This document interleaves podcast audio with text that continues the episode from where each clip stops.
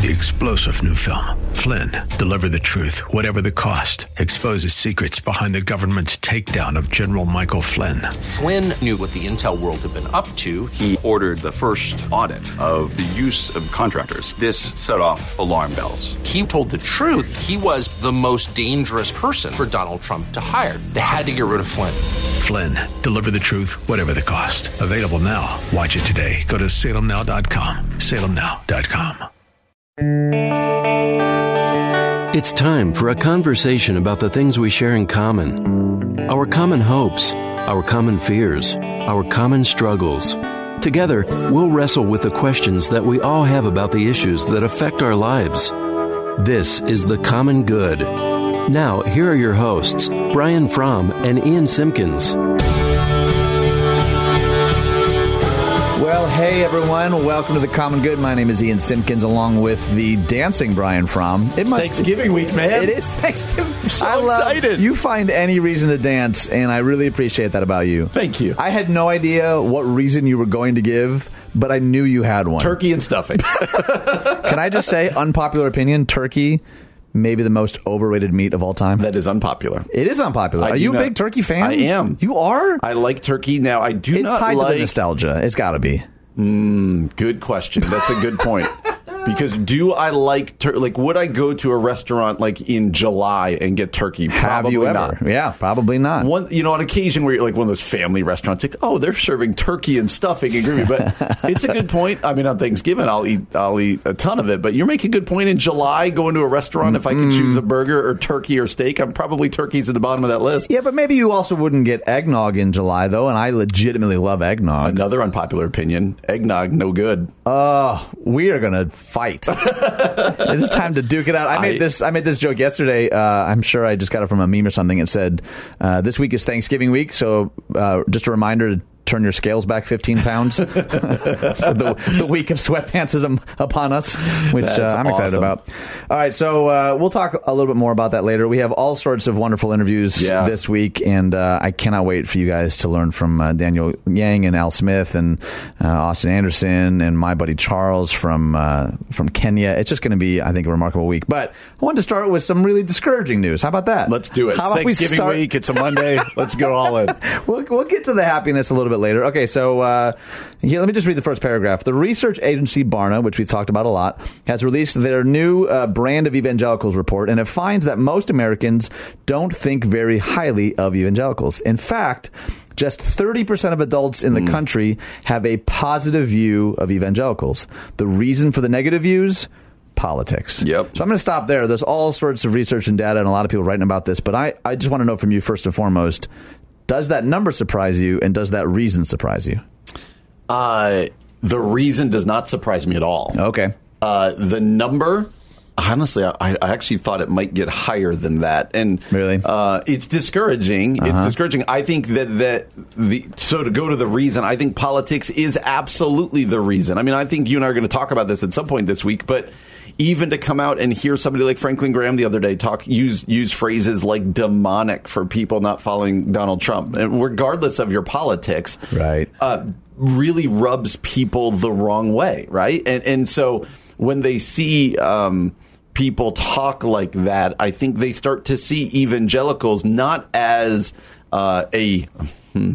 A, a, force of good, a group uh, trying to do something, or of kind of a uh, a very um, unique type of uh, people who are united under Jesus, but who are very different. But they instead see it. People outside the faith see evangelicalism as just this homogeneous voting block hmm. that may or may not be pushing an agenda that they don't agree with, and feeling like it's getting a little bit more even conservative uh, therefore, no, it doesn't surprise me, especially when it's seen through a political lens. And to be honest with you, if I wasn't an evangelical, like if I wasn't a believer, yeah, and I watched the news all the time, and I read and I watched certain people who are held up as the evangelical people, I'd have a negative view of it, and I'd see it as a political block as well. So I'm curious how you are able to still hold a positive one. Is it simply because you are a Christ follower, or does your role as a, as a pastor sort of inform that a little bit, for better or for worse?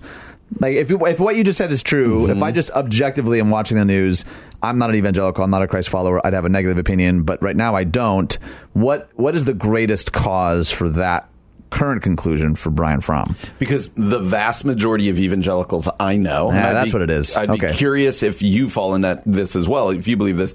But the vast majority, not all, but the vast majority of evangelicals I know, whether it be in my church, uh, in my sphere of people that I'm in touch with, people from my past, the church I grew up in, the college I went to, whatever else it might be. Like I've been in the evangelical church my entire life.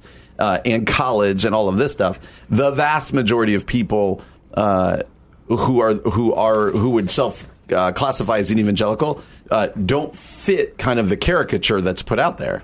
They don't. They also are bothered when Franklin Graham said what he said the other day, or uh, or when. But not everyone is. Not everybody. I'm Right. not, that's why I'm saying the vast majority of people in my in my world. But uh, so I still keep a good view of evangelicalism as a whole because I I think that I try to allow it to be informed and painted by the people uh, that I know and not necessarily the figureheads that are out there. But you know, it's harder and harder to keep that. Yeah, right. Uh, and so, uh, but I get it. I do get why people have a negative view for sure. Well, let me. We'll share these uh, these articles on the Facebook page, but let me just read a couple summaries from the actual Yeah. report. Uh, again, David Kinnaman is sort of at the helm of uh, of Barna these days. It says, based on nation, uh, a nationwide study of U.S. adults, we found that though many people still view evangelicals as a committed group of believers who put their faith first, their political connotation puts the future of American evangelicalism in a precarious spot. It goes on to say that almost half, forty six percent of respondents said their view of evangelicals was neutral. So it's not just that there's this high percentage of sort of negative connotations. It's that there's this huge middle space of people that are like, Meh, I can take it or leave it, Yep. which also poses a problem, to be honest. It says elsewhere, for these adults, there is an impregnable fortress of indifference toward evangelicals. The extreme views, both favorable or unfavorable, dominate the discussion, but the middle ground doesn't really know what to think about evangelicalism. That's not a sensational story these days, hmm. but it is an important one. And we talk a lot about the nature of this show, even down to the title, the common good, right? The common space that we occupy. What is the significance, you think, to a massive percentage, 46% saying, you know what? I'm not even really sure what I feel. Yeah. I'm seeing some of the stuff that you've mentioned in the news, but I also, I, I, there's this pastor down the road that seems to be legit, but I, my own experience, I'm just not really sure. What do you do with 46% saying, hmm. "Meh, I could take it or leave it? Yeah, I, part my first thought when you asked that was that if you were not in the church, if you were not a Christ follower, you probably would have a very hard time even defining evangelicalism. Where you would know like there's denominations, right? Like the Catholic Church. Yep. You know, like there's a Catholic Church there, there's a Catholic Church there. Uh, you know, take other denominations, and so part of that might be an. Uh, you know, I went to, you know, you go to one evangelical church and they seem really conservative, and you go to the next one up the road and they don't so much. Uh, so there's that, but I do think that there is probably the red flag here, or at least the yellow flag, is culturally there probably is a growing indifference to things of the faith for some people. Uh, that's a big number, 46% uh, neutral. Uh, says, I wonder um, if they're also. Uh, here's what I would ask: Would those 46 percent also say they're neutral towards uh, issues of faith in general? Because that would be problematic. That would be worrisome to me. Well, we, we posted the entire full article, the full Mm-hmm. research, which I think is worth actually delving into. Whether you're a Christ follower or not, to be honest, I think there's a lot of things, and this is kind of my heartbeat. I'll sort of end with this. Yeah. So often I feel like we see stories like this, we read articles and research like this, and the Christian posture seems to be defensiveness.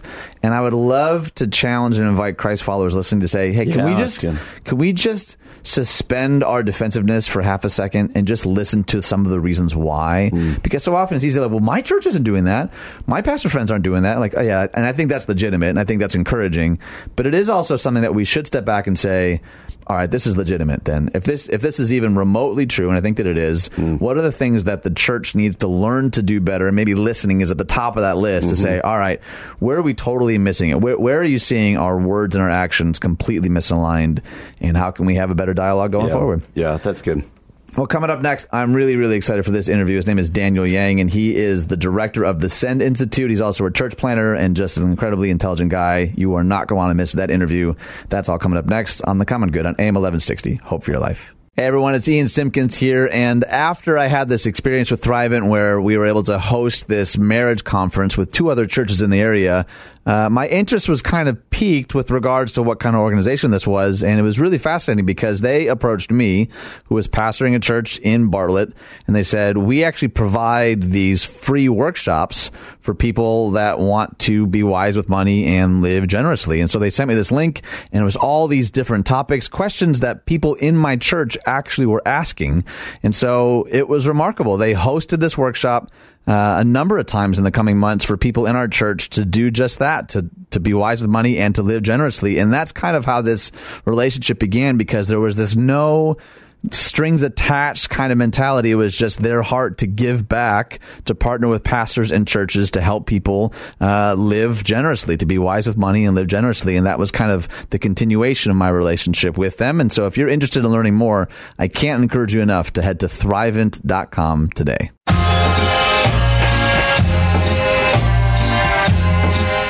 Hey everyone, welcome back to The Common Good. My name is Ian Simpkins along with Brian Fromm. You can find us on Facebook at The Common Good Radio Show, 1160hope.com slash The Common Good, or wherever it is you get your podcast. If that is you, somehow magically liking, subscribing, and reviewing does actually help us out. And uh, if you hit that little share button, if you found any of this even remotely helpful, useful, or interesting, uh, we would be eternally grateful for that. But I am so thrilled to have in the studio, in the flesh today, Daniel Yang, welcome to the show, sir. Yeah, thanks for having me. It's my pleasure. For people who don't know who you are, uh, I'm wondering if you could just introduce yourself and you can be as professional or personal as you want to Uh-huh. be. Just give people a, kind of a glimpse into who you are. Yeah, man. Th- thanks for having me. Yep, Of uh. I appreciate uh, appreciate the time. So my name is Daniel. I uh, direct what's called the Send Institute. Uh, we're housed out of the Billy Graham Center at Wheaton College here in Chicago. Uh, and what it is is it's a think tank for church planting, specifically in North America. So we think about what are the issues that we need to think about for the future of church planting, starting new churches, uh, specifically in the U.S. and Canada. So I've been for about two and a half years. Prior to that, I was a church planter uh, in Toronto. And uh, my wife and I, we've got five children, and uh, that keeps us pretty busy. In addition to all that, uh, wrapping up a PhD at Trinity as well. So, Nice. Other than that, lots of yeah, yeah, Other than that, Sleep. Yeah. I, am looking at your bio. I'm just curious before we jump into church planting itself that you were an engineer for eight years prior to church planting. So that feels like a journey. Tell us about that story a little bit. Yeah, it's interesting. So I was an engineer uh, in the city of Detroit. Uh, was was an engineer for about eight nine years. Uh, and it was probably halfway through my uh, career there that I felt the Lord kind of changing my vocation. You know, just short story, uh, began doubting my faith tremendously in my mid twenties. Uh, out of two years of that, I had the conviction that if I'm going to be a Christian, I need to know the Bible. So I was paying my way through seminary. It was about a year and a half through seminary that I felt like, no, the Lord's changing my call. It was actually that doubt, kind of, you know, uh, can we trust the Bible? Can we trust, you know, Right. what, what faith in, in Jesus is really about? That it felt like, you know, there's a lot of people in North America that feel the same way. Hmm. And what was actually a personal struggle was really a missional call that the Lord put on my hmm. life. So, That's remarkable. All right, so this is maybe an obvious question for some, but not for others, because Brian was a church planter, mm-hmm. is a church planter, I guess, always is. I guess. Uh, Yeah. So If I'm you're at the same church, I guess. yeah, yeah, right. Okay. I'm at Community Christian Church with Dave and Jon Ferguson, right? They're Yeah, they're known as church planters. Why, why is it important that we keep planting churches? There's a couple of ways to, to think about it, but kind of for those of us, again, my engineering background, to kind of think about it quantitatively, if we were to just uh, think about, you know, we need a, one church per thousand people, which is kind of the current status quo. That's in the United States, 327 uh, you know, a million people, and then we have roughly about 324, 25,000 churches. Wow. So if we were to just to keep that, um, then we would need to, ha- uh, by the time 2050 rolls around, which population projection is right around 400,000 minimum. Wow. Uh, most likely 425 uh, million. Sorry, I said 400,000, but 425 million. That means that we would need to plant roughly 80 million churches between, uh, you know, the last census 2010 and, and 20, 2050. Wow. Uh, which comes around to be about 18, 1900 churches a year that we need to net. And I say net, right? Uh, currently, we net around 300 churches a year. and the, No reason- the way that we get that number is we plant roughly about 4,000 churches and 3,700 churches close their doors per year. Wow. So we net about 300 churches a year. So not everybody wants to think about it that way because it just sounds so mechanical and numeric driven. But that's just one way to think about it. Yeah. Uh, prob- probably you know the more uh, effective way to kind of think about church planting is you know North America has changed just so much. Mm-hmm. Like our cities are not the same cities they were in the 70s, 80s, or even 2000s. And so, in some ways, missiologically, it just makes sense that we need new kinds of churches, and church planting really is is a way in which we're renewing the church in North North America consistently. Uh, so, uh, those are some of the reasons. Uh, obviously, North America, uh, in terms of diversity, Yeah. is changing quite rapidly. I mean, we live in Chicago, and so Right. uh, not many people realize that by 2042, the whole entire United States, for the first time, will not have a racial majority. Whereas in, in, in Chicago, we're already experiencing that. We already know that. I planted in Toronto, which is uh, less than 50% uh, white. Uh, this is the future of North American cities. And so I think, uh, in some ways, uh, a lot of our models in church planting were tied to uh, denominations that were started by boomers uh, in the uh, 50s and 60s. And so the models and the, the paradigms and the motivation for planting, in some ways, were driven by white boomers. And- But that's changing so rapidly. Right. I mean, for those of you who are in church planting networks, I mean, you and I know this, Ian, with uh, hanging out with the Fergusons. That uh, those paradigms are shifting uh, quickly, and right. we need to empower new kinds of leaders for the future. So, those are some things that we think about and we talk about when we look at churches Yeah. in the 21st century. So, Yeah, what are some of the trends you see going on? I think of we we started our church like ten years ago and had no idea what we were doing, and uh, and but now people like the Fergusons or Exponential or other things. There's Yeah. all this stuff going on. So, uh, what are some of the trends in church planting that might be different than say ten years ago? Yeah, yeah. So one of the trends is that, you know, we realized uh, 30, 40 years ago when we didn't have tools for church planting that it was essential to to create resources and tools. So a lot of those Yeah. tools were like, uh, how do you launch a, a, a Sunday service? And so, and that was essential and God used that. We're realizing that that has less of a return in terms of you know launching large worship services on a Sunday. Uh, not that it's ineffective, but it just has a less return in terms of conversion rates and evangelistic effectiveness. So that's one trend that we're constantly, you know, we're, we're not saying throw that out and, and, and, and not do launch large, but we're saying that's just one tool in tool shed. For a long time, that was the tool. Right. Uh, and then, you know, I, I talked about diversity before, and I just, um, there are higher, higher levels of diversity. So we talk about multi ethnic churches, um, and that has become a common. As a matter of fact, in the last time, I don't, I don't think I've met a, a recent white or even African American church planter that's not planting a multi ethnic church, No right? I mean, that, it's just the, that's just the underlying assumption now. Mm. Uh, and so I think that you know the higher degree of diversity is going to bring um, the need for not just multi ethnic churches, but different paradigms in which you actually think about church leadership. Right. Um, and so because when you think about like uh, multi ethnic church leadership, it's just more than just uh, the white and black Yeah. issue. Mm-hmm. Uh, it's become much more complex. So I don't think it's anything new, but it's higher levels of what we had already seen in the 90s and 2000s, Yeah. and we're just seeing higher levels of that. Okay, let me ask you a little bit more about that because I uh, I pastor in Naperville, Yeah. right? Um, Brian and I are both white guys, but I also grew up outside Detroit, so a lot of my kind of upbringing was uh, a bit more diverse sometimes than the environments I find myself in. Now, what what is? Can you drill down a little deeper? What a what planting a multi ethnic church looks like? How do you? If you're saying that's now becoming like the baseline, Yeah. wh- what does that look like practically? Yeah. Yeah, great question. And um, just to kind of give us an idea, you know, it, back in the 50s and 60s, uh, in America, the conversation was still integrated churches. Yeah. How do we get whites and blacks to attend the same church together? Right, right. So obviously that conversation shifted to multi-ethnic because that includes a lot of the, the immigrant communities that came 75, uh, 80s, uh, in the 90s. Uh, so what that looks like typically is uh, a, a- better sense of shared leadership, uh, pastoral leadership, team leadership, uh, and so uh, uh, part of it is also learning to be comfortable. So you know, the, in my conversations, you know, uh, uh, Anglo's and whites being comfortable uh, under the leadership of someone Yeah. who's African American, someone who's Asian, somebody who's Hispanic. Uh, these are some of the dynamics, uh, and then also allowing the different like theological voices from the, the ethnic traditions to shape Yeah. the community life, shape the even the doctrinal distinctions. Uh, you know, Hispanics think about you know community in a very different way than you know even Asians. Uh, African Americans have a strong, rich tradition of preaching. There's a place Right. of pain in which develop their preaching uh, s- styles. And so Hmm. all of this has uh, uh, modes, you know, the future multi-ethnic church. And Yeah. so I don't think there's an ideal. I don't think there's one kind of multi multi-ethnic church. I think there are several different models that we need to think about and pioneer. And um, the willingness to exist in one another's spaces is probably the biggest thing. Oh man, I have like forty-seven other questions now. It's a good thing you're sticking around for two more staying. segments. Yeah, Yeah, that other voice you're hearing is Daniel Yang, director of the Send Institute. He'll be sticking around for a couple more segments, talking about church planting, multi-ethnic church, and a whole host of other things. That's what's coming up next on the Common Good on AM 1160. Hope for your life.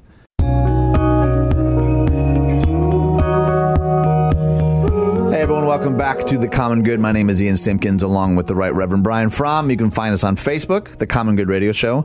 Also 1160hope.com slash The Common Good or wherever it is you get your podcast. And we are so thrilled to have in the studio Daniel Yang, who is the director of the Send Institute. And my guess is some people listening are going to go, Oh, I know exactly what that is. I know exactly what you do. no need to tell me anymore.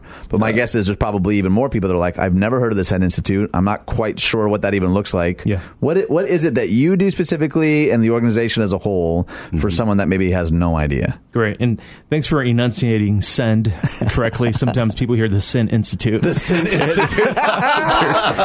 So, if someone's getting like a demon and they're at the Sin right, Institute, yeah. right? yeah, you should be headquartered in Las Vegas. Or, yeah, so.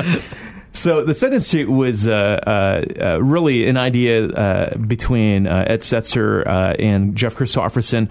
Ed Stetzer is the executive director at the Billy Graham Center at Wheaton College, and uh, Jeff Christopherson, who was at the time um, vice president of North American Mission Board. It was them really thinking, you know, how do we actually further the conversation uh, about planting evangelistic churches for the 21st century in North America. Uh, both of them realizing that you know, they've been church planting for a long time. Right. Probably, I don't know if anybody has a more authoritative voice in church planting in North America than Ed Stetzer. Uh, and then uh, Jeff Christopherson, just probably one of our sharpest missiologists that we, we've we've had um, in the last uh, uh, decade.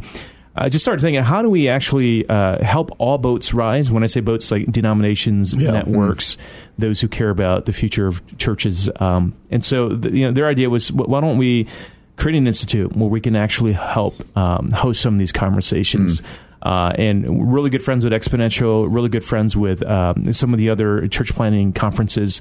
Realizing that we we, we didn't want to be a, a conference, we didn't want to be a church planting organization, we wanted to be a convening uh, a place of convening. And so, uh, so that was founded about two and a half years ago. And so the idea was that we wanted to bring those who uh, are leading church planting conversations together to have those conversations together. Yeah, realizing that you know, uh, you know, so if you're Lutheran and you're Southern Baptist and United Methodist, you're not always going to be in the same space, Right. Talking about church planting.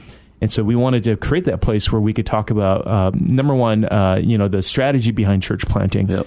but also the underlying theology and missiology for church planting in North America. Like for instance, like we know this about like foreign missions that there's a certain kind of theology that drives you to do missions a certain way Yeah. uh, overseas.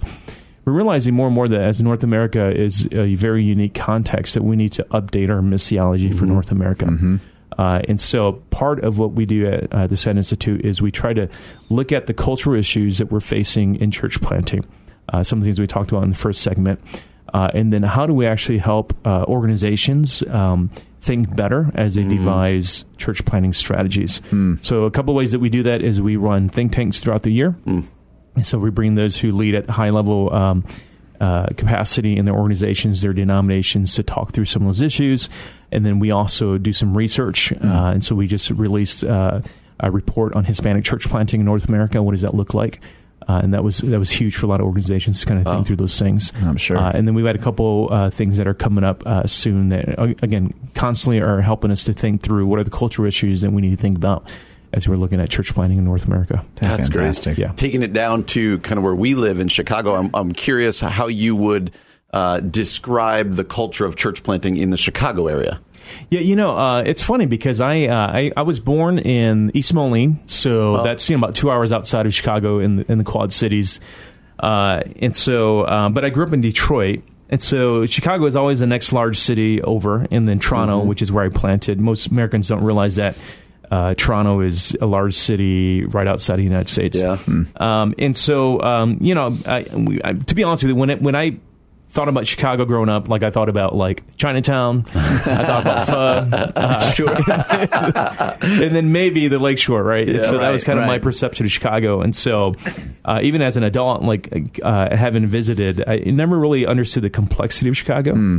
Uh, and Detroit's complex in its own way, Right. um, uh, and so, um, having moved here, realizing I, I hear this over and over again that there are barriers to collaboration, there are barriers to you know um, just greater levels of working together. Yeah. Uh, w- what I understand uh, and what I'm hearing from different network leaders is over the last few years, there's been an openness in terms of groups and networks talking to each other. Yeah. Uh, different denominations willing to work together. Like, I mean, I love it every time we're doing something. 1160 is there uh, because you really just want to serve pastors. You really just want to serve the church. Yeah. And so, um, and that's been really neat. And so, I, I don't know if that's uh, always been the case, but um, I'm really encouraged to hear that people feel like there's a sense of collaboration that's Yeah. different over the last, uh, you know, c- um, a couple of years. Uh, you know, on the ground level, you know, outside of the church, I'm just really, um, I think Chicago's an amazing city to pioneer new ways of doing church, and so I'm excited to see, you know, Yeah. the guys that are doing house churches here. Uh, and and then and then also uh, just continue to to get better at doing kind of traditional churches. Yeah. So, yeah. So one of the things that has been surprising to me, like I had never heard the term church planting growing up at all. In fact, yeah. when I when I came to community and they're like, "Oh, it's a church planting church," I thought, "How adorable! They have a garden. They have plants that they're like." What are some of the hurdles do you think to churches that could be planting churches that just aren't because they're not aware, or they're Yeah. too siloed, or they're too inward focused? Like, what Yeah. are some of the things you're seeing as the main barriers to effective church planting? I, I think most pastors and church leaders are just really uh, trying to stay faithful to the people that's in front of them, Right. Yeah. And so, and then you know, and that's great, and we need that. And then, uh, and then they wake up 5, 10, 15 years, and they realize their neighborhood's changed, Right. Or they realize that you know uh, uh, that their congregation's aging and they're losing young people. You know, I mean, these are some of the symptoms that you know uh, uh, some churches lack self awareness in terms of the need for new churches, and so there's always a threat of a you know of a, of a you know potential sheep stealing. I mean, you know, Right, these right. weird things that, that. pastors, you know,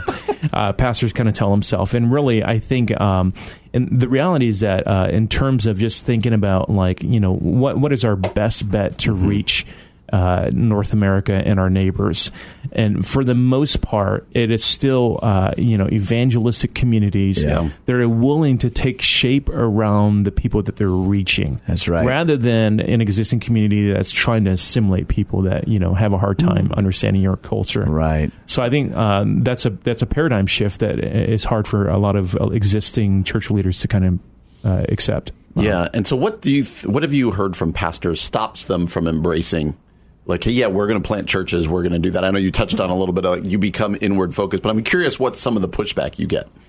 Yeah, I think part of it is just bandwidth, you know, mm. and so the Right. the amount of programming that happens in our churches that you know a good programming at that. And then also, um, I think uh, in terms of like imagination, I think in some that's ways um, we just don't have an imagination for what it would look like to have three or four churches in our community collectively working together to reach the you know, to address the issues in our community. So I think there is a sense in which, like, uh, when a church has an ownership over their community, they feel like you know we know it best. When the reality is that no, actually, if you have another church planter come in with new eyes and who- with different kinds Right, of resources, collectively, you might be able to do more in that community than what you could do Yeah. as someone who's been there for 20, 30 years. Which is sometimes I imagine that takes a uh, a very intentional ratcheting back of your ego too, right? Yes. Sure. To, to recognize, oh Yeah. man, a fresh set of eyes actually might be good here, Yep. rather than like I've been in the city twenty years. How dare you weigh in on my city? They do see some of that as well. Totally, and I think the onus, in some ways, is on the, the the new person coming in to honor what God's already doing there, Right. And to really just honor, you know, the the spiritual leaders already in place, Yeah. and to say that, you know, in addition to what God's done through you, I think God's also calling uh, me and my team to underscore what you're already doing. Man, that's so good. Patrick O'Connell will call that the great collaboration, right? Yeah. A really mm-hmm. necessary Yeah. piece of the Venn diagram. Well, Yeah. that third voice you're hearing is none other than Daniel Yang, director of the SEND, S-E-N-D Institute. It's not SEND Institute, just in case anyone's just joining us. But he's going to stick with us for one more segment. We're going to talk about the multicultural church, church planting, and a whole host of other things, all coming up next here on The Common Good on AM 1160. Hope for your life.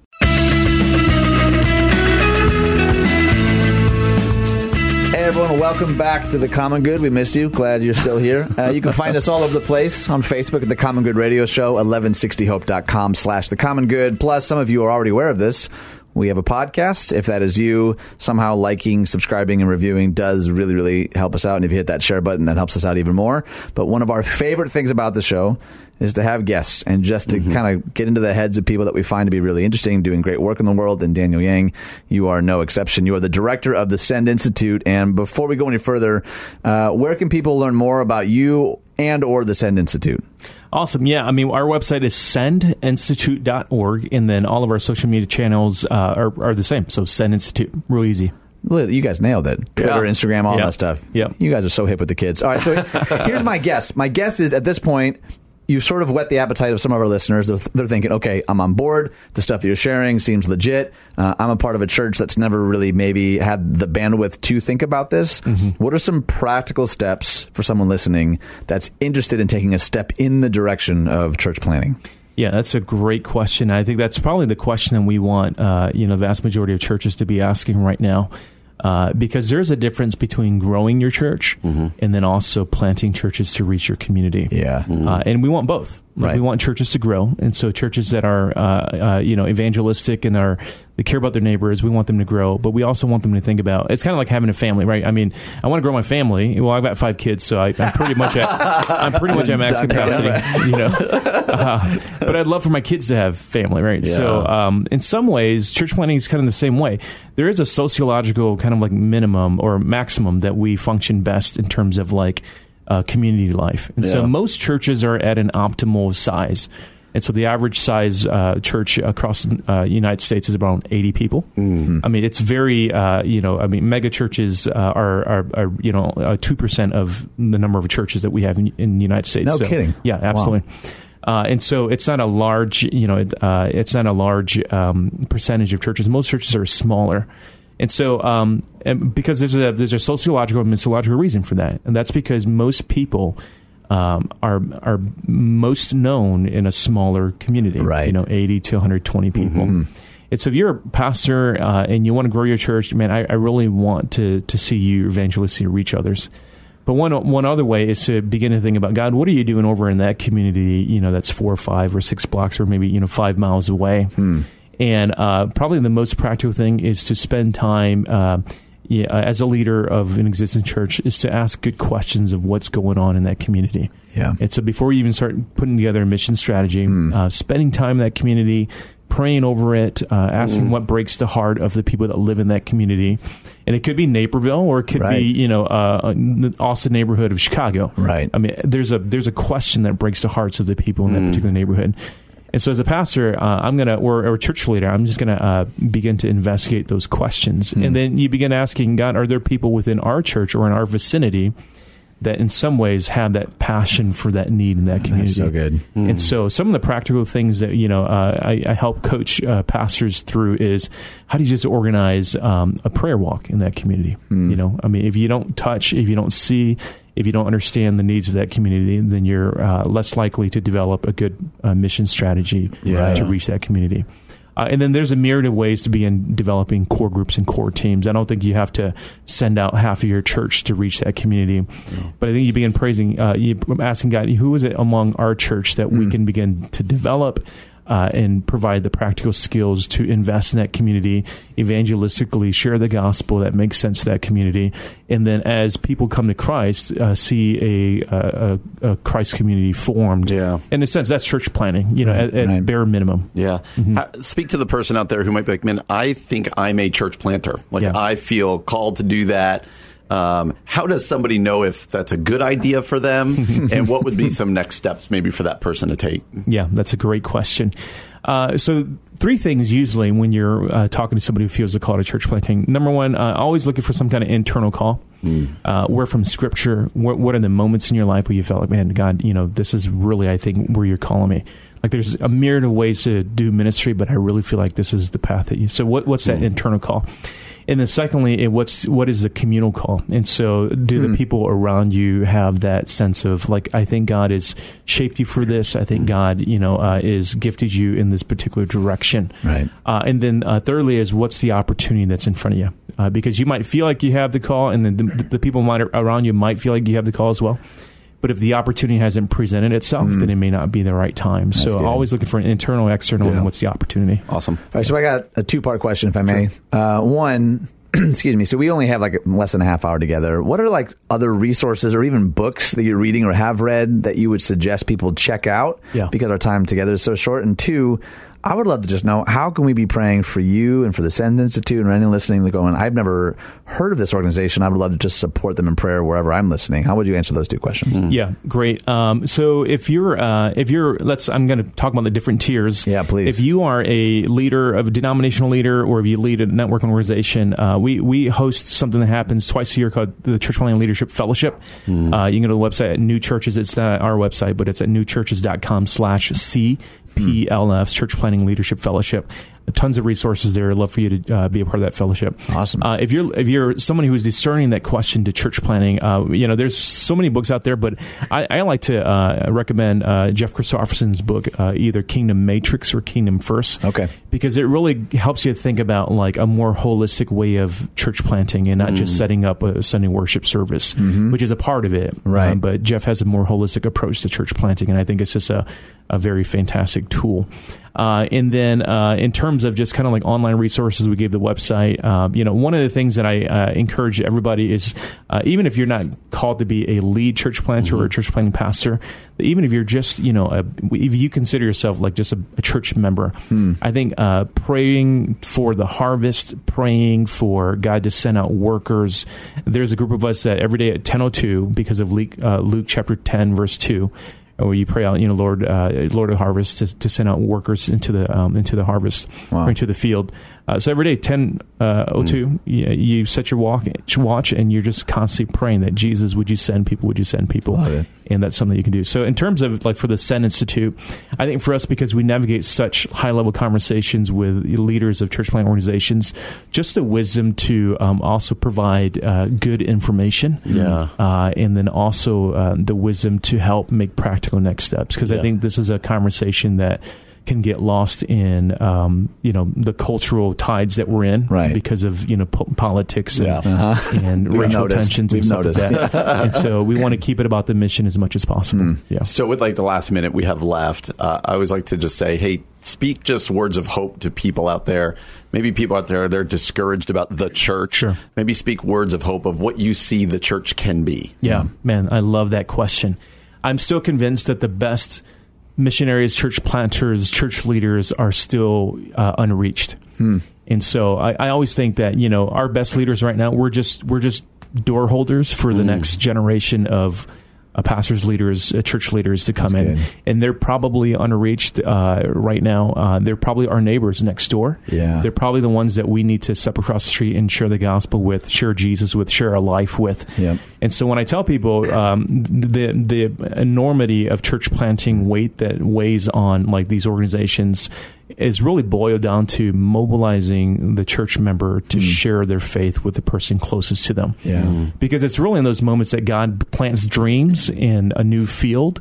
And when that that that dream or that seed begins to take fruit, it's going to look different from the churches Yeah. that we, we're used to seeing. Yeah, so, no kidding. Wasn't that C.S. Lewis said your neighbor is the holiest person Yeah. or the holiest thing to your senses or some, something like that? That's I think right. that's brilliant, man. Yeah. Daniel Yang, thank you so much Thank for joining you. us for so long. We appreciate that. That has been Daniel Yang, the director of the Send Institute. Just to give you the web address again one more time, sendinstitute.org. That's S E N D institute.org. Cannot encourage you enough to check it out and to pray for all the work they're doing. Thank you for taking the Thank time, you. man. thanks, guys. You've been listening to The Common Good right here on AM 1160. Hope for your life.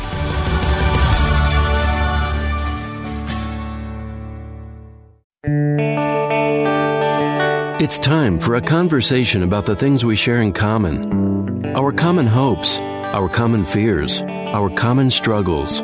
Together, we'll wrestle with the questions that we all have about the issues that affect our lives. This is The Common Good. Now, here are your hosts, Brian Fromm and Ian Simpkins. Hey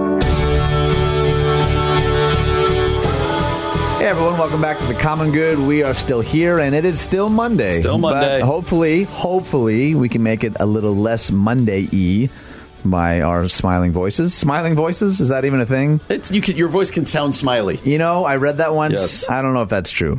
you think you can decipher a smiling voice if you had to? Probably not. Probably not. What am I doing right now?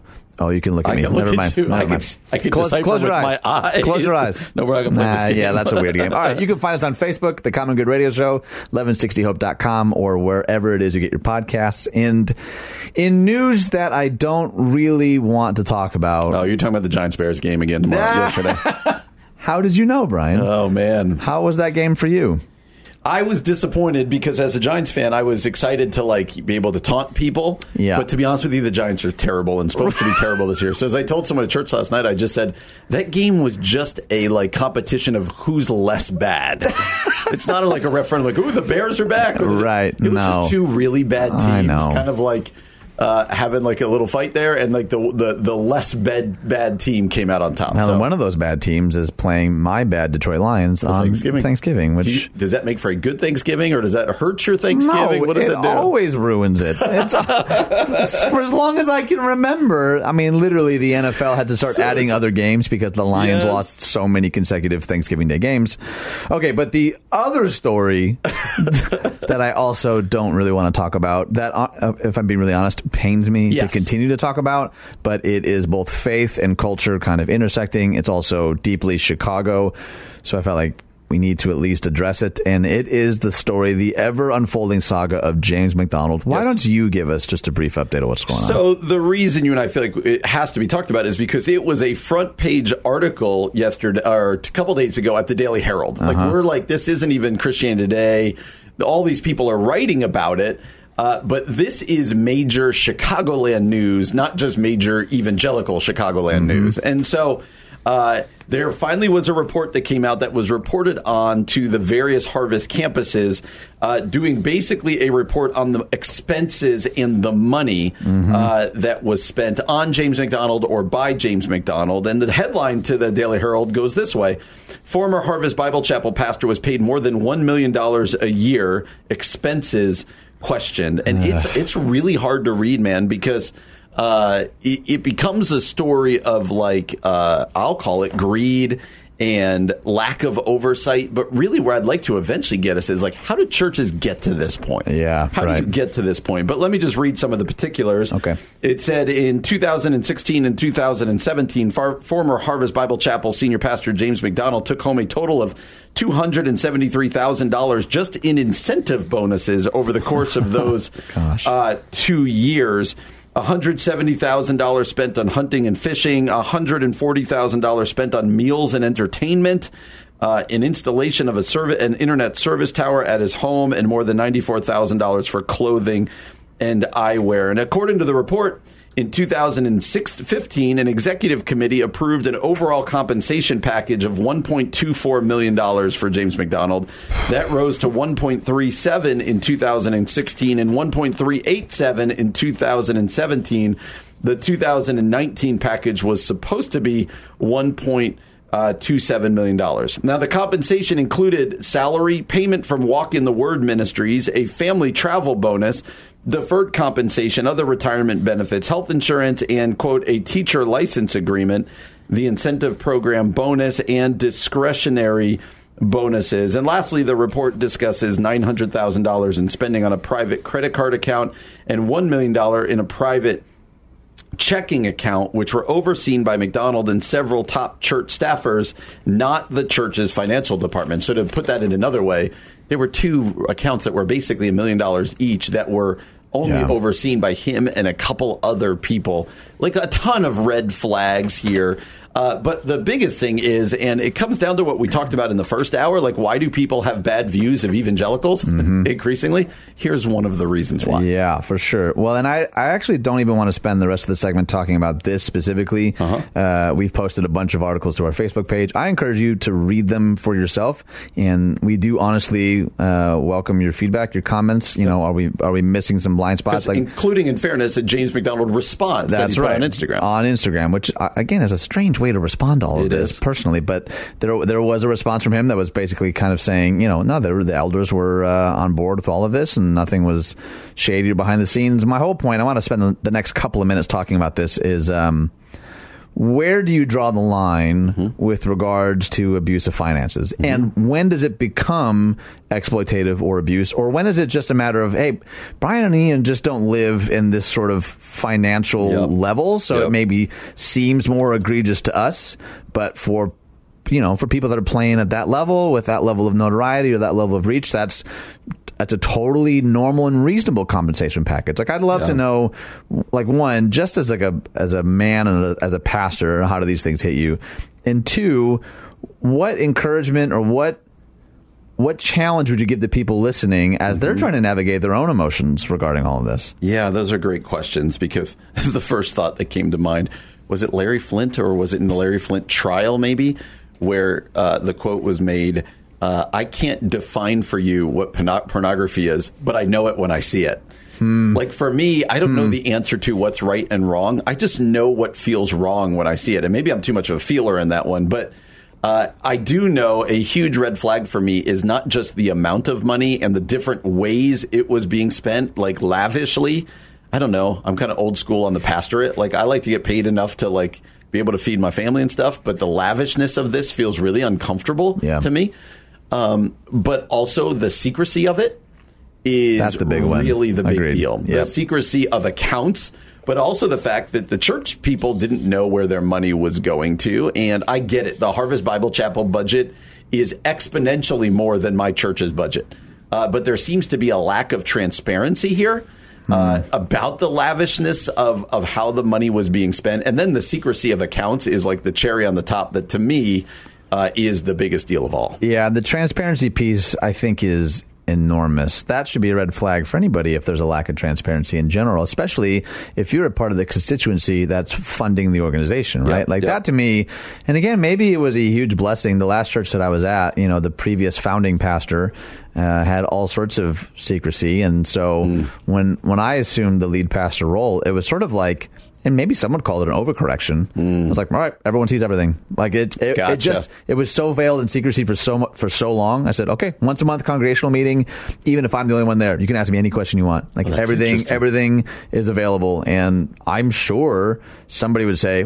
Well, that might have been too much. that might have been, but for me, quarterly. but it was, but it was like it was. It really was, and I can see this now with some years beyond it. A, a response to all of the understandable concern that people had, not knowing exactly where everything was going, and I wonder what the result would have been had something like that been put in place at Harvest. Yeah, and the danger, the, the other hard part about this story is it's not just a James MacDonald story.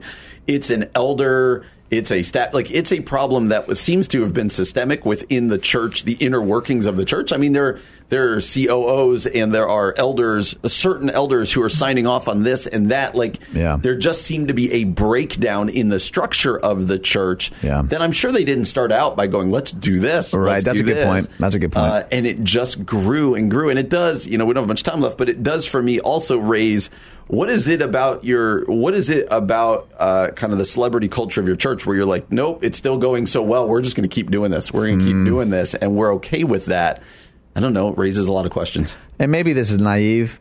Maybe this is too simplistic. you and i both tend to be naive when when I hear stories like this, and then honestly, I want to ask the same questions of my own life. I mean, it's it's easy to you know point a finger at like the big celebrity people that are you know kind of in the limelight right now, but you know asking or what are the small ways that I'm tempted to mm-hmm. do the same thing in my life, and to ask the question, could I see Jesus doing this? Yeah. Could I see Jesus?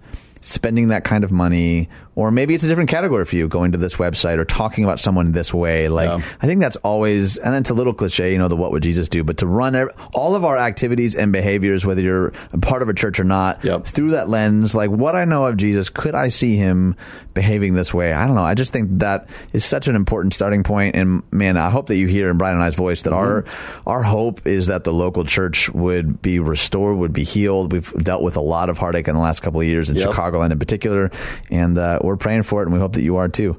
Well, coming up next, a very special in studio guest, Austin Anderson, is going to join us for two segments here on The Common Good. That's coming up next here on The Common Good on AM 1160. Hope for your life.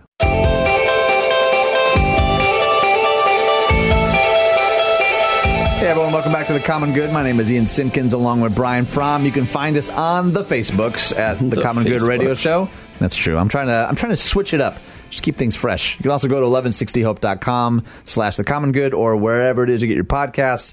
If you are a podcaster, if you could like, subscribe, and review, that does somehow magically help us out. We still have no idea how or why, but if you hit the share button and send it to a friend, a family member, or maybe an enemy, maybe the show will be a part of reconciliation. Hmm. Just send them the show. Brian's not convinced, No. which is totally understandable. but one of the things we love about the show is having in studio guests, and we have a very special guest in the studio, in the flesh right now. Austin Anderson, welcome to the show, sir. Thank you so much, Ian. I'm just so blessed to be here and get an opportunity to share a little bit of my testimony, a little more about me. Love that, man. So one of the things I was telling you that we have guests do as of late, rather than me give a long, drawn out introduction, you even said to our email, uh, an email to our producer, that uh, Ian may go on a tangent about how much he loves my dad, which is very likely. It's very likely. Warren Anderson, as many of you know, is just a dear friend and a mentor of mine. Uh, that is your father. But I'd love for you to just introduce yourself however you would like to. Yeah, so um, my name is Austin Anderson, as I mentioned. Uh, I work at Judson University uh, in Elgin, like my dad.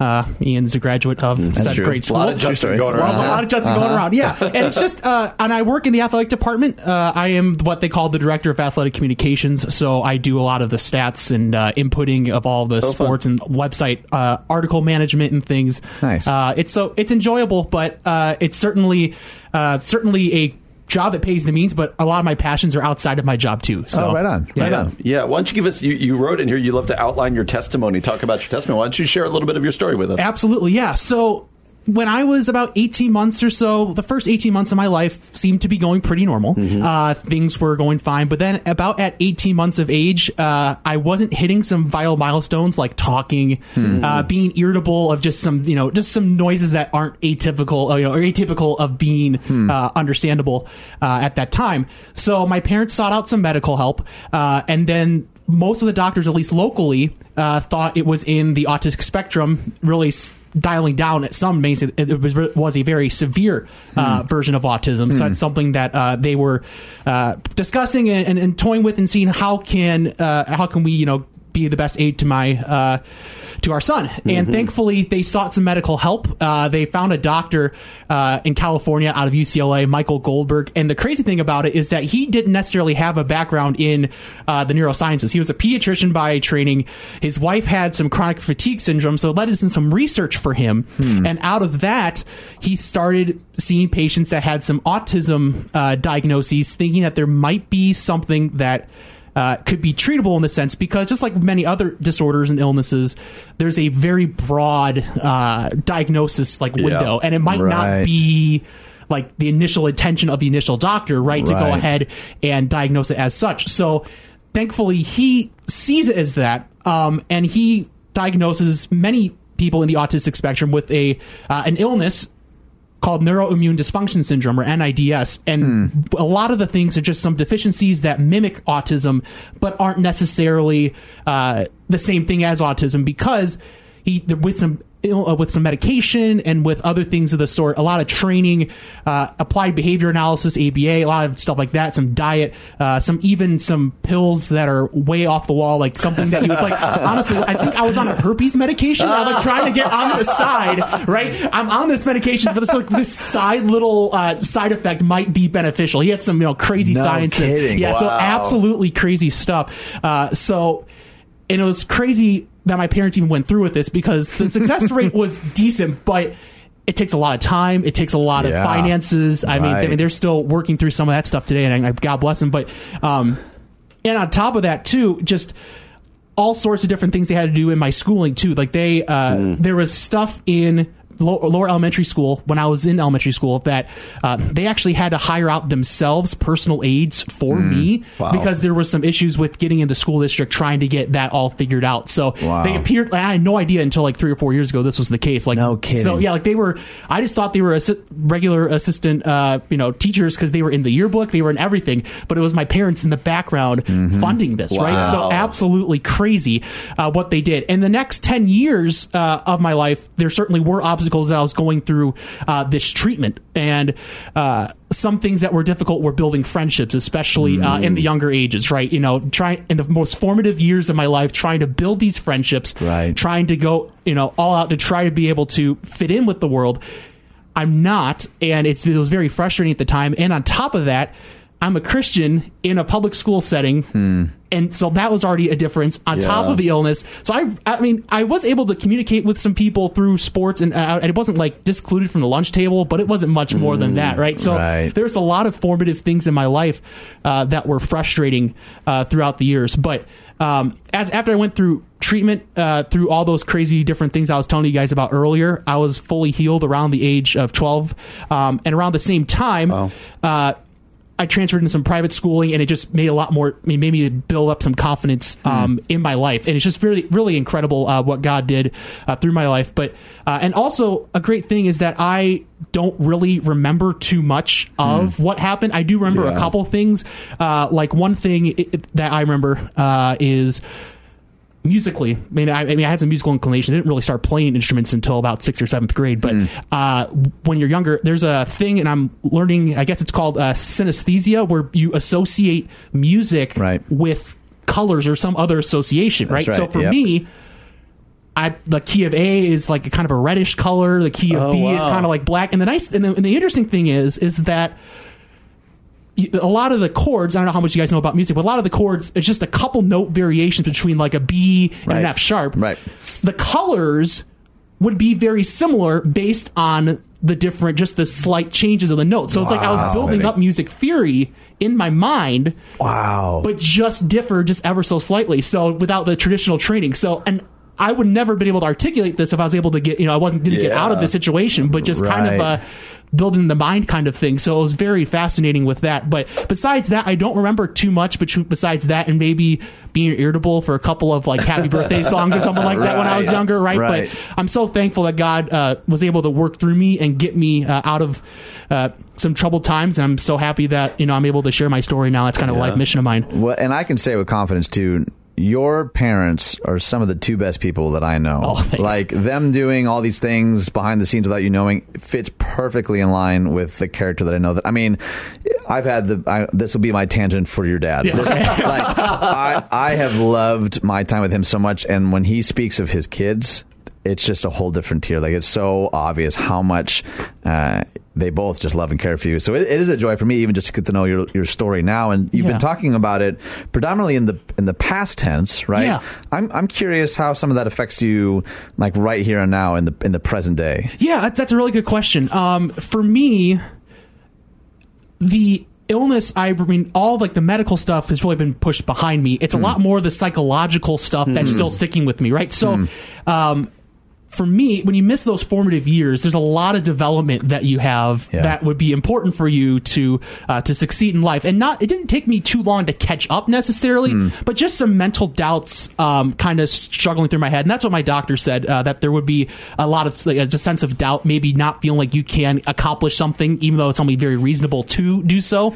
Um, and and it's funny that as I'm coming out of this is the time when social media started to become a thing, right? So it's a great, perfect timing to transition into me starting to doubt myself even more, right? So like I so so dealing with de- you know depression, anxiety, and things, especially in the last four or five years.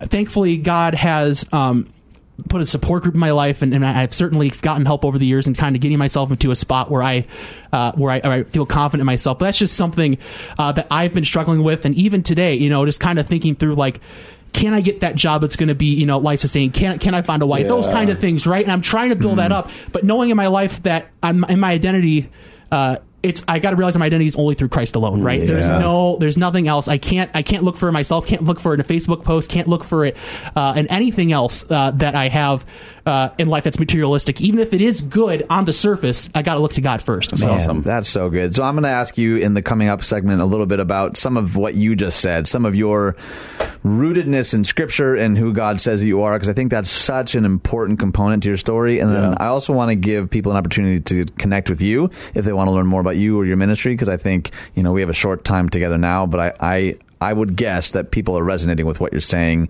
and I want to give people a chance to connect with you. So we're going to talk about all that coming up next with Austin Anderson right here on the Common Good on AM 1160. Hope for your life.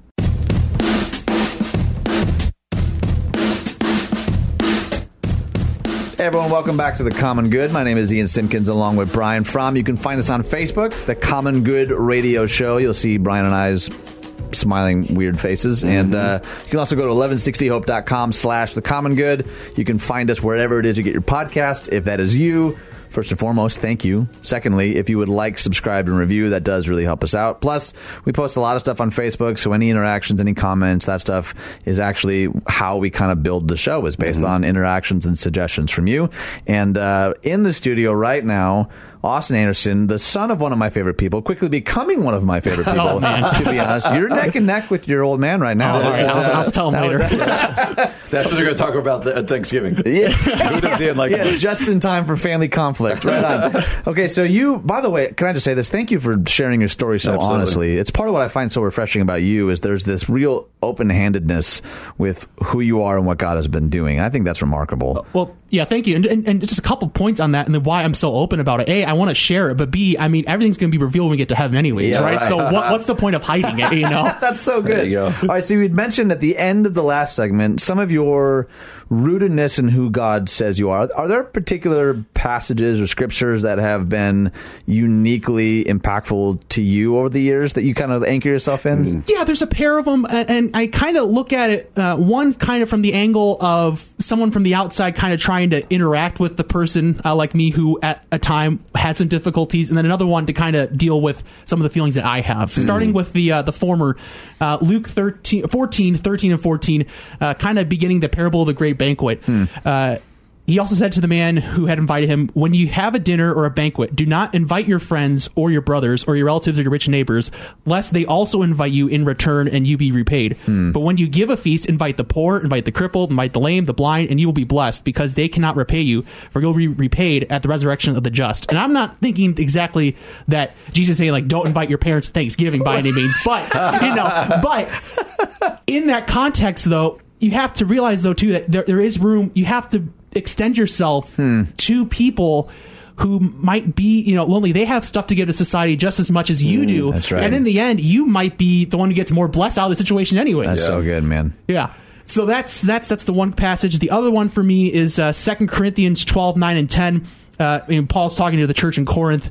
Uh, he was just a few verses before discussing how he has a thorn in his flesh. Uh, and then uh, the verse says, But he said to me, My grace is sufficient for you, for my power is made perfect in weakness. Therefore, I will boast all the more gladly of my weakness, so that the power of Christ may rest upon me. For the sake of Christ, then, I am content with weakness, insults, hardships, persecutions, and calamities. For when I am weak, I am strong. Such a great testimony of understanding how God works in each and every one of us. And something Right. I've been telling people is instead of if you're in a situation that you don't want to be in, whether it's you know a disability or even just a uh, you know anything like a, a you know depression, a breakup, anything of that sort, Right. Uh, why did God instead of saying why did God put me in this situation, say how can I use this situation for His good? You know, Oh, that's that- good. that's that's something that I'm trying to uh, instill in my life too. I'm, I'm, I'm preaching to myself too as much as I'm preaching to everyone else. Yeah. So yeah. That makes for the best preaching. Yeah, no kidding, man. Tell me a little bit about this ministry that you have called Minds of Meaning. I'm very interested to hear about that. Yeah, so I, I, it, it's it's in its infancy stages. Okay. Uh, So it's a blog, it's public speaking, it's anything of the sort. Uh, currently. Uh, Operating as a as a nonprofit, I guess if you want to call it that, no no no uh, licensures or anything by that means, uh, but it, it's very interesting. I'm able just to kind of lay out on my on my blog site, which is mindsofmeaning.com, just discussing some ideas. Uh, it doesn't have to be just uh, neuroimmune stuff. It sometimes it can be things of the sorts of just discussing identity and how can we find identity, and other sorts of just discussing the pros and cons of social media and other things of the sort. Just different, you know, thought provoking topics of the, of the current day and age and how we can apply it to our mental health and things of the sort. And I'm not, uh, and I'm not necessarily being overly religious on the blog itself because I'm trying to be, you know, open so that secular people can come in and kind of get something out of it. That's great. And so, but I do hint in there Sure. some opportunities of like, you know, our our creator made us this way, those kinds of things. And hopefully it can be a way for people to come into Christ through that. So That's awesome. So where, where do people go to find that? yeah, absolutely. So, uh, mindsofmeaning.com, uh, I have information on my blog about uh, the neuroimmune dysfunction syndrome, a direct link there, so you can find out some more information about not only my blog but also uh, the illness that I overcame and came through. And you can also email me at uh, mindsofmeaning dot, uh, at gmail.com. Again, mindsofmeaning at gmail.com.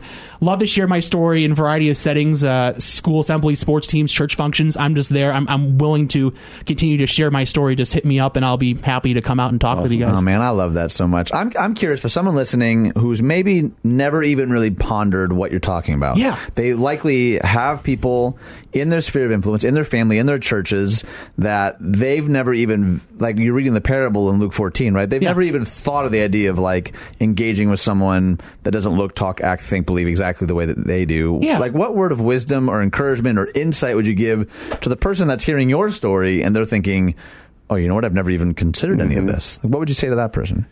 Yeah, um, it depends on the context. I think you can kind of take two angles of this. You can Yeah. kind of take the angle of I want to help this person, you know, maybe potentially, you know, heal, or you know, the angle of just trying to, you know, understand that you know these people have minds and thoughts and things. Kind of Right, going with the first, right. the first angle.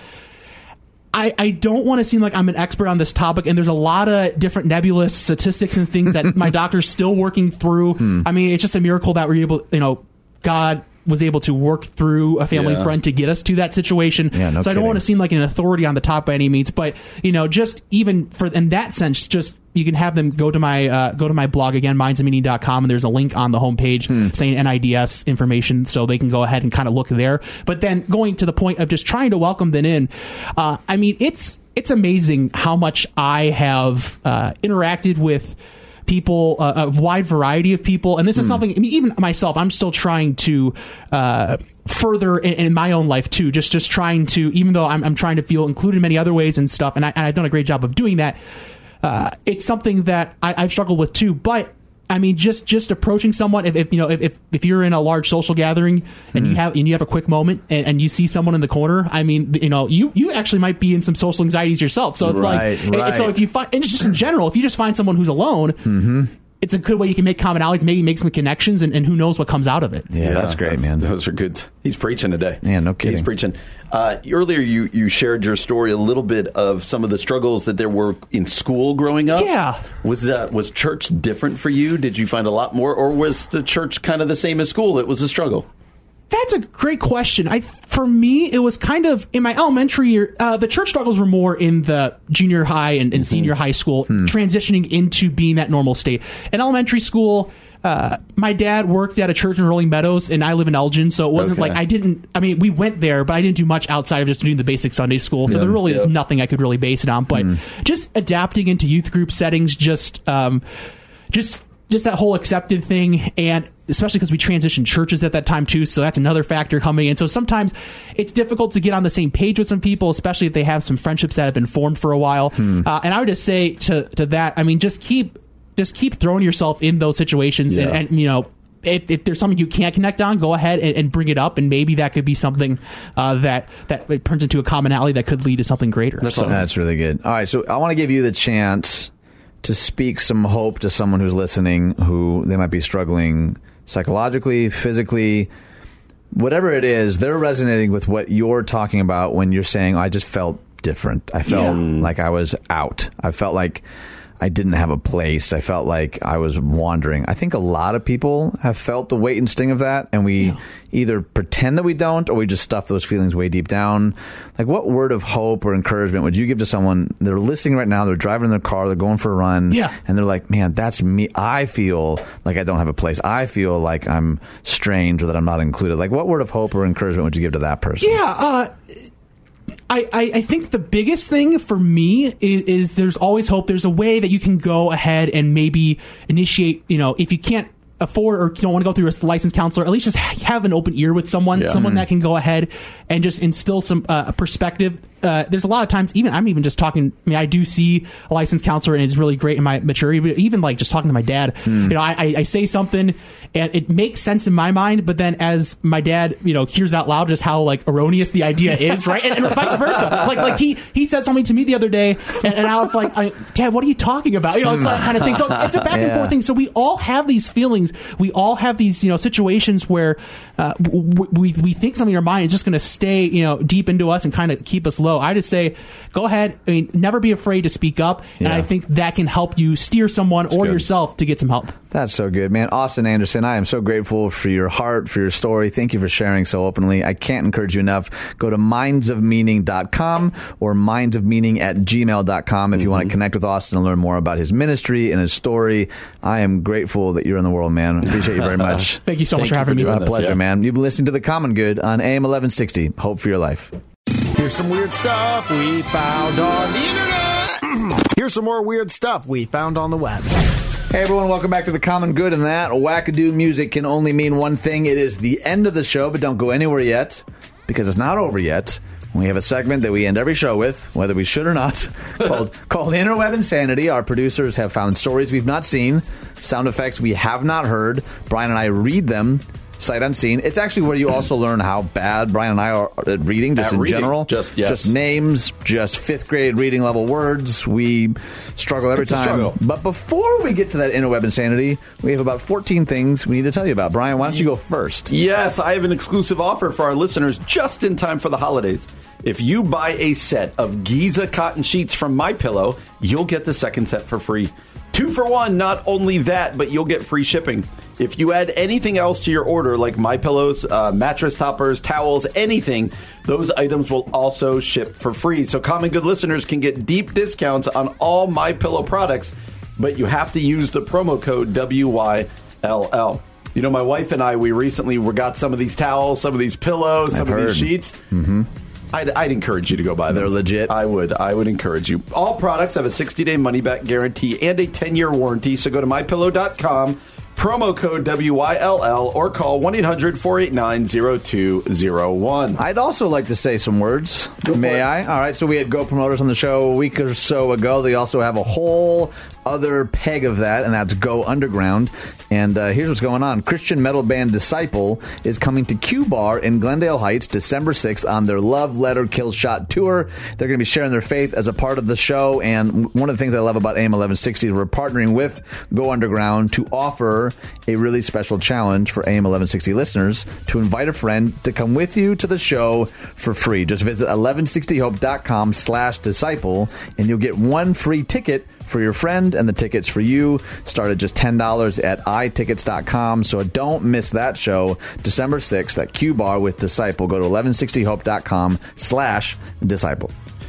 Did you know that since 1964, the Chicago Leadership Prayer Breakfast, uh, it's brought together leaders of all faiths from the business, government, and nonprofit worlds. i did know that So join over 600 Chicago leaders in prayer with AM 1160, with the breakfast chairs Marty Ozinga and his brother Paul, and hear from keynote speaker Dr. Nicholas Pearce, who is the associate pastor at Apostolic Faith Church at the Chicago Hilton on December the 6th at 7:30 a.m. Tickets for the 2019 Chicago Leadership Prayer Breakfast by Chicago Sunday Evening Club are $100 for individuals or $1,000 for a table, and they are available at Eventbrite or at csec.org. That's csec.org. Okay, so you just did a bunch of reading. I'll kick us off with interweb insanity. Glad for Let's keep do it. this insanity going. You ready? Ready. Canada. Woman running late for train called 911 asking for emergency ride service. No. Police in Ontario are reminding the public to avoid dialing 911 to report non emergency situations after a woman called to ask if she could get an emergency ride service to the train that she was running late for. Uh, no, you got the wrong number. This is 912. Thought that's what it would be. Next Sounds about one. right. Next one's Florida. Canine joyride. Dog puts car into reverse, drives in circles for nearly an hour. I saw this one. Some Port St. Lucie neighbors watched a dog take the ride of a lifetime. It was stuck inside a car, spinning in reverse for nearly an hour. Neighbors say the dog did not seem to mind at all. I figured, how the heck did they manage to do that? They said she looked out her window Thursday morning and a police car grabbed her attention. Then I saw another cop car and another cop car. They realized they were all responding to a gray sedan spinning in reverse in the cul-de-sac. The one occupant inside was a black Labrador. Who saw Old Yeller? Ah. Who cried when Old Yeller got shot at the end? I mean, I did. Uh, Nobody cried when Old Yeller got shot, I'm sure. I cried my eyes out. That's a weird one. All right, Colorado police officer pelted with ramen packet after making arrest. Okay. Huh. Let's read further. A woman in Pueblo had beef, in quotes, with an officer when she threw packets of top ramen noodles and other items as he was attempting to take someone into custody. The Pueblo police officer was on patrol when he ran a license plate at a motel and learned it was stolen. After he ran the plate, a woman came out of the motel room and made her way to get in the driver's seat of the car. The officer immediately went to take her into custody. The department said she resisted, and the officer got her to the ground where he tried to place handcuffs on her while he was attempting to place her in custody. The second woman came out of the room and started throwing things at him. Oh, the terrorists, they ran that way. It was a run by fruiting. Oh, Mrs. Doubtfire. Mrs. Doubtfire. I can't decide if I like Mrs. Doubtfire the movie or, or not. Oh, I most certainly do. It just gets sad. It is kind of sad, but it says it's comedy with a message. Okay. Kentucky. Pet shop owner says suspects threw stolen guinea pig at him. A Kentucky pet store owner says two women stole a pair of guinea pig guinea, guinea pigs, lobbing one of the animals at him during their escape. News outlets report 21-year-old Isabel Isabel Mason and 19-year-old Jamie Pack on Saturday tried to smuggle out the animals from Pet Paradise without paying. Uh, owner Scott Gagno uh, told WKYT TV he confronted the suspect screaming, Give me the big guinea pigs. One suspect rolled down a window and tossed a four month old guinea pig named Lucky onto the concrete. Uh, the other ran over Gagno's foot with the car. Oh, gosh. He said he suffered breathing, uh, bruising, but Lucky wasn't injured. The other guinea pig remains missing. Now there's something you don't see every day. That's a weird story, man. All right, last but not least, Ohio. NASA denies there are living insect and reptile like creatures on Mars. NASA has, um, so bad with this word, vehemently, did I, say- did I say that right? vehemently. Vehemently, yes. Vehemently is the right way to say it. Yes. Oh boy. Deny that there are, quote, insect and reptile like creatures on Mars after a professor at Ohio University made the controversial claim earlier this week. The collective general opinion of the large majority of the scientific community is that current conditions on the surface of Mars are not suitable for liquid water or complex life. But somewhere out there, something is watching us. There are alien forces acting in ways we can't perceive. Are we alone in the universe? Impossible. When you consider the wonders that exist all around us voodoo priests of Haiti, the Tibetan numerologists of Appalachia, the This is gonna unsolved mysteries forever. of unsolved mysteries. Sometimes I feel like we should know. We're just drops- captive by them. That's right. There's nothing else we can do about No. it. Well, it is never a dull moment. It's a good Monday right it's there. not a bad Monday. Ah. Tomorrow we have guests both from Africa and the mountains of Colorado. So you're not going to want to miss tomorrow and every day from 4 to 6 p.m. here in the Common Good on AM 1160. Hope for your life.